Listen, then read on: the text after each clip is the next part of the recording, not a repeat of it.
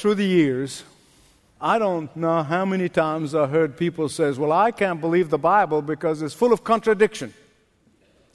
Most times, I would ask this question: Have you read the Bible? Nine out of ten say, "No."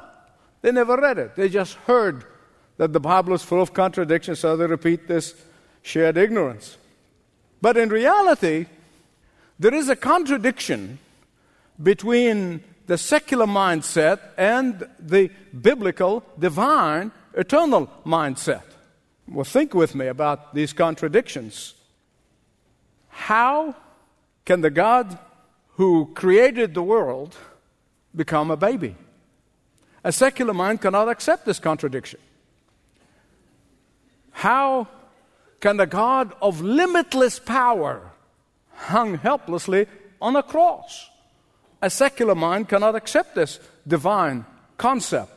How can a secular mind accept that the only way to save your life is by surrendering it?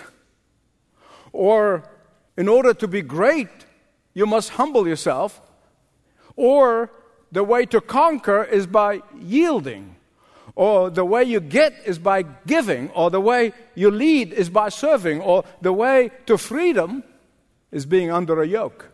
Now, I could go on forever about this. Now, there are some who, because of these contradictions to a secular humanistic mindset, they reject the true Christian faith. And that's sad. But that's why we pray. We pray for non believers. Through the power of His Holy Spirit, open their blind eyes as He opened our blind, spiritual blind eyes, so they can see the eternal perspective. So they understand these divine concepts and biblical concepts. Let me remind you, throughout this Advent season, we've been going through one of the many prophecies about the coming of Jesus in the Old Testament. And we've been concentrating on Isaiah chapter 9, verse 6. Well, today we come to this third of four descriptions. God called the coming Jesus 700 years before he came that he is wonderful counselor, mighty God, everlasting Father. And now we're going to see why is he called everlasting Father because that third description, everlasting Father, is what gives some people heartburn. And this is how they put it.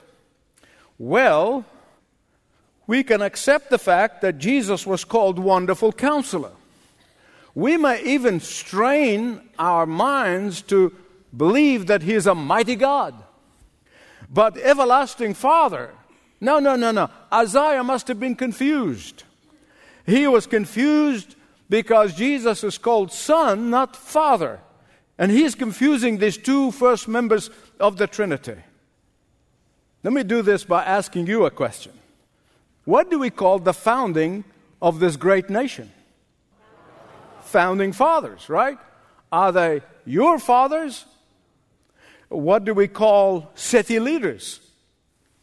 City fathers, thank you. Are they our physical fathers? No. Where did we get this terminology? Where did we get this understanding? Founding fathers, city fathers. From the Bible. Question Where in the Bible? In Genesis chapter 4, verse 20, it says that Jabal was the father of all who dwelt in tents and cattle. Was he really the earthly father? No. Next verse, verse 21, Genesis 4:21. Jabal's brother Jubal was the father of all who played the harp and the flute. But that's not all. In 1 Chronicles chapter 4 verse 14, Joab was the father of all craftsmen. Did he father all the craftsmen? No. Isaiah 22, 20 and 21, same prophet that we are studying. Isaiah referred to Eliakim as the father of the inhabitants of Jerusalem. And all the inhabitants of Jerusalem were his children. No. Did he actually father all these people? No. So, what's the idea here? Why does the Bible speak of so many people as fathers when they're not really earthly fathers. The Bible often refers to pioneers or founders or originators as fathers of what they pioneered or what they founded or what they originated and what they become responsible for. It become common language. We use it all the time. Become part of our language. Far from being confused, Isaiah declared this divine truth 700 years before Jesus was born of a virgin in Bethlehem of Judea. He proclaimed this truth. What did this prophecy, all of these hundreds of years before he came from heaven, means? It tells us this. Listen carefully, please. That Jesus and only Jesus is the founder of everlasting life that Jesus and only Jesus is the pioneer of the new revelation of salvation and eternal life. That only Jesus is the founder of the new covenant of eternal life through his blood. That Jesus and only Jesus is the originator of eternal life in him. And nobody can make it to eternal life in heaven without him. What is he saying? He's saying that without Jesus, there can be no eternal life in heaven. So much for those who say all the ways lead to God.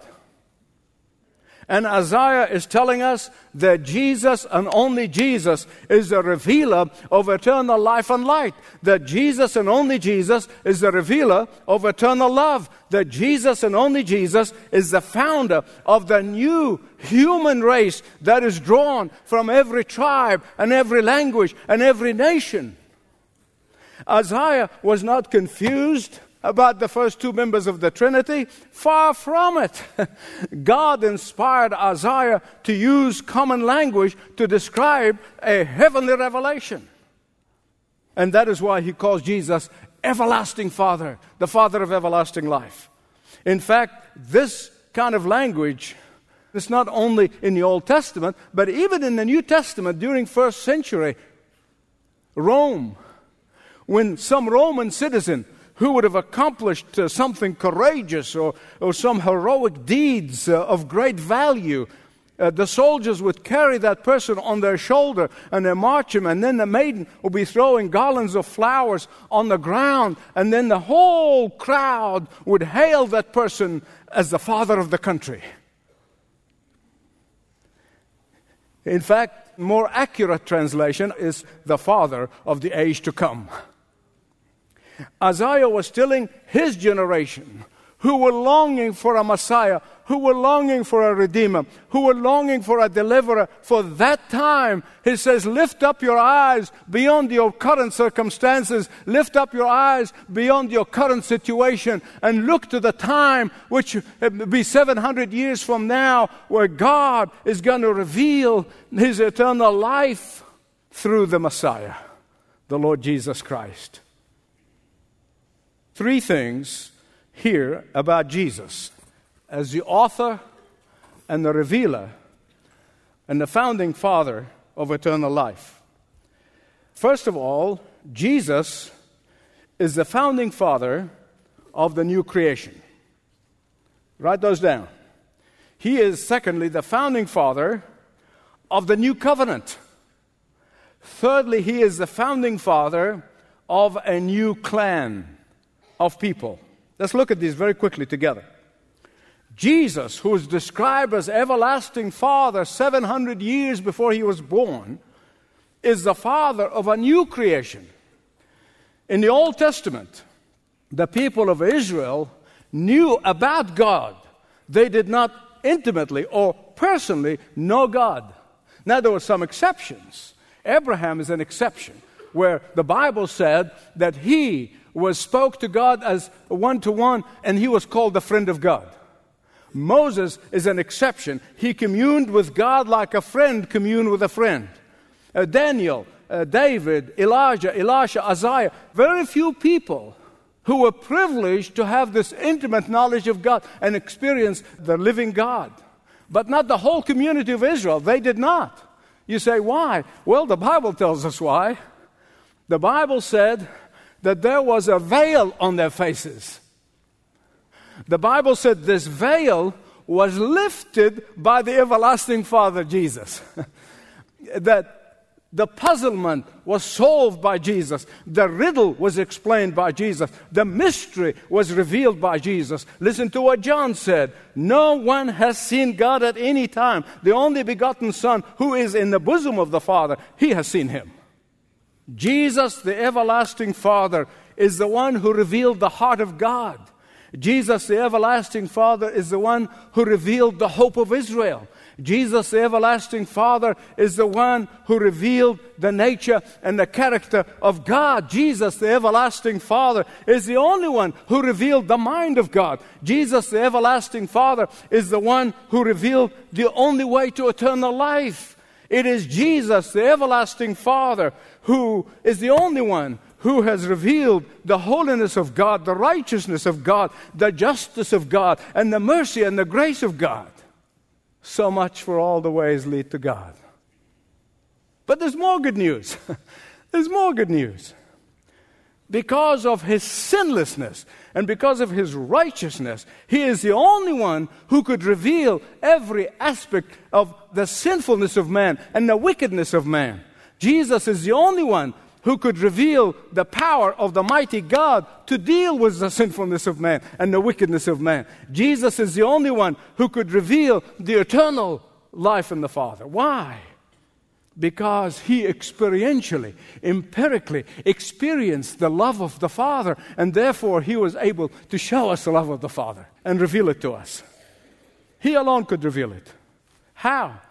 by paying for the wages of the sin of everyone who believes in him, everyone who surrendered to him, that he bled on that cross. That blood was shed for them.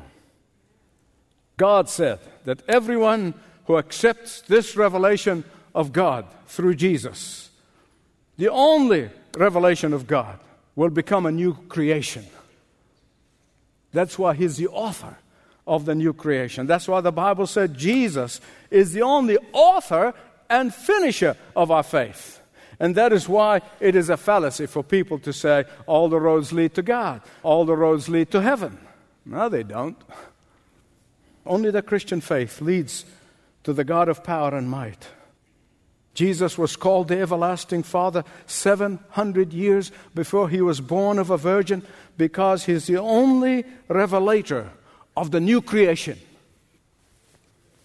Secondly, he's called Everlasting Father because he's the only revealer of God's new covenant. The entire epistle to the Hebrews compare the old covenant with the new covenant and then concludes most assuredly that the new covenant is far superior. In fact, the Old Testament would not make sense without Jesus. The Old Testament is the shadow, but in the New Testament, you see the person behind that shadow. In the Old Testament, it announces that Jesus, the Messiah, is coming. The New Testament declares he's here. The Old Testament is filled with expectation and with hope of his coming. The New Testament says that hope is fulfilled. See, that's why we celebrate Christmas. It's not uh, in the shopping and all the stuff that goes with it. It is because we have joy in the fact that God became man. Every time you think of the everlasting Father concept, think of how we often refer to Socrates as the father of philosophy and Galen as uh, the father of medicine and Herodotus as the father of history. Jesus is the father of the new covenant. John said the law was given through Moses, but grace and truth were in Christ. And because he is the truth, not searching for the truth like Buddha, uh, he is the truth, not trying to find the truth like Muhammad. No, no, no, no. He is the truth. He is the truth.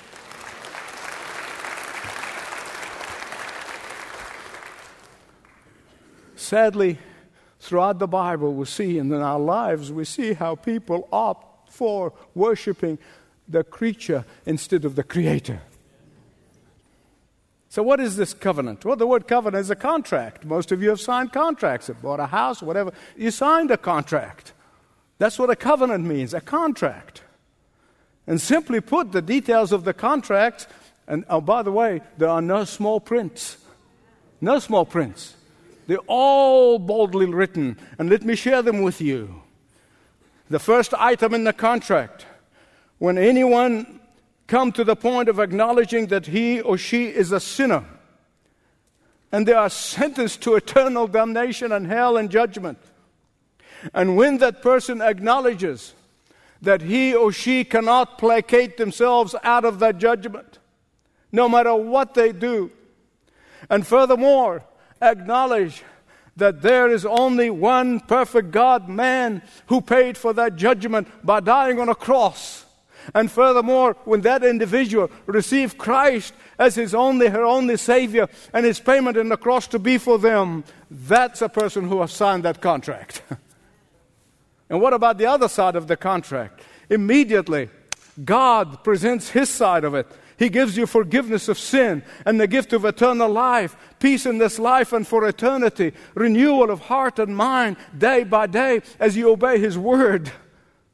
And for each individual, while God Himself signed that contract on the cross, and yet He signed His name when every individual come to Him in person, He resigned it again. He affirms it again. And here's the good news He becomes the guarantor of that contract. He guarantees all the requirements of the contract. All he asks in return that you walk with him in obedience to his word. Question Have you signed that contract? Have you signed that contract? That's the only way to eternal life. Because he is the everlasting Father, because he is the founder of God's new creation. He's called the everlasting Father because he is the founder of a new covenant. And thirdly, he's called the everlasting Father because he is the founder of a new clan. New clan of people. What is that new clan? It's made up of all those who have signed the contract, all of those who have signed the covenant, all of those who come to him surrendering and accepting all of the conditions of the contract. And it's made up of all those who have been redeemed, made up of all those who have accepted it and accepted it by faith. That new clan is not made up of anyone who's a member of a certain church or any church. It's not made up of people who belong to a certain denomination. No way. This new clan is not merely of people who just claim to be Christians. No. No, no, a million knows. That new clan is made up of people who have signed that covenant regardless of race, regardless of background, regardless of health, regardless of wealth, regardless of where they come from. That's the new clan. Only one Savior and one clan. I know and you know that so often the true Christians are falsely accused of being narrow minded prejudice. Have you heard that? Intolerant. Have you ever asked yourself why? Why these folks who refuse to come to God God's way would falsely accuse us? We're the people who are the most loving people on the face of the earth. I'm talking about the true believers. I'm not talking about those who claim to be believers. Why do they falsely accuse us with these false accusations? I want you to listen very carefully. Because you see, they want us to be like them. And to be like them is to say, we're going to come to God our way, not God's way. And so when you say, no, no, no, no I'm going to come to God God's way, not my way, oh, oh, you're showing them up now. And they don't like it. They don't like it. They want to reject God's new plan they want to reject God's new covenant. They want to reject those who say Jesus is the only way, the only truth, and the only life, and giver of eternal life. Now, beloved, a true Christian, I'm a true believer in Jesus, can never, never, never, never, how many nevers are these? Never, never, never be prejudiced. Let me prove it to you. The new clan is made up of men and women, boys and girls from every language and every tribe and every nation, every ethnic group. And we're going to be in heaven. And when John described heaven, that's exactly how he described it. How can we, who belong to that new covenant and to that new clan, cannot love one another? It just doesn't wash. Because we believe that the new clan in Jesus, the everlasting Father, is open to whomsoever. Whoever comes under conviction and want to receive forgiveness of sin and the gift of eternal life, to come, regardless of where they come from. The invitation is open. The invitation is open. John Wesley was an Anglican priest and the founder of Methodism. One night he was having a dream, and the dream started by an angel carried him all the way to the gates of hell. And there he looked at the angel who's guarding the gates of hell and he asked, trembling, Do you have Anglicans here in hell? And the angel said, Oh, yes, we have many. Do you have Catholics here in hell? Yes. Do you have Presbyterians here? Yes, many. Do you have Baptists in hell? And the angel said, Yes. We have many. He took a deep breath and he asked finally, What about Methodists? Do you have Methodists here? And the angel, to John Wesley's deep disappointment, said, Yes, we have many Methodists here. In the same dream, he was ushered into the very gates of heaven. And then he asked the angel at the gate of heaven, and he said, Do you have Anglicans here? He said, Not a one. Do you have Catholics here? He said, Not a one. Do you have Presbyterians here? He said, Not a one. What about Baptists? Are there Baptists here? He said, Not a one. Again, he took a deep breath and he said, What about Methodists? Do you have any Methodists here? He said, Not a one. In his deep and utter disappointment, he said to the angel, who do you have here in heaven? And the angel repeated the saying to him, All those whose sins have been washed in the blood of the Lamb. Give God glory. Give Him glory. Beloved, only Jesus, the everlasting Father, not a church or a denomination, or pope or bishop or priest or pastor can truly get you to heaven. For heaven is all about Jesus. I, I have to chuckle every time I see one of those Hollywood types and they say, Yeah, when I die, I go to heaven. I kind of scratch my head. I say, Now, wait a minute. Heaven is all about Jesus. You're rejecting Jesus and you're rejecting his church. and you think when you die, you're going to heaven? That will be hell for you. Heaven is all about Jesus and the worship of Jesus. John the Revelator, though he leaned on Jesus' shoulder for many years, when he saw the glorified Jesus in heaven, he fell on his face. It is my prayer that if anyone here who has never really made that commitment, made acknowledgement of sin and recognizing that Jesus is the only one, the everlasting Father, who can take you to heaven, who can give you peace here and now and peace for eternity. You do that today. Father, my comfort is that you know every heart, you know every thought before we think these thoughts. And I pray, Holy Spirit, that you would speak to every individual, those who need conviction in order to come to the Lord Jesus and receive salvation those who have known Jesus for many years, but they're grown familiar and never get really excited afresh at the fact that the God of the universe became a babe in the manger, died on a cross, and rose again. May this be an awakening for some. For all of us, our Father, I pray this is a time of renewal. In Jesus' name. Thanks for listening to this message from Dr. Michael Youssef, recently featured on Leading the Way. If you'd like to know more about us, please visit ltw.org. That's ltw.org.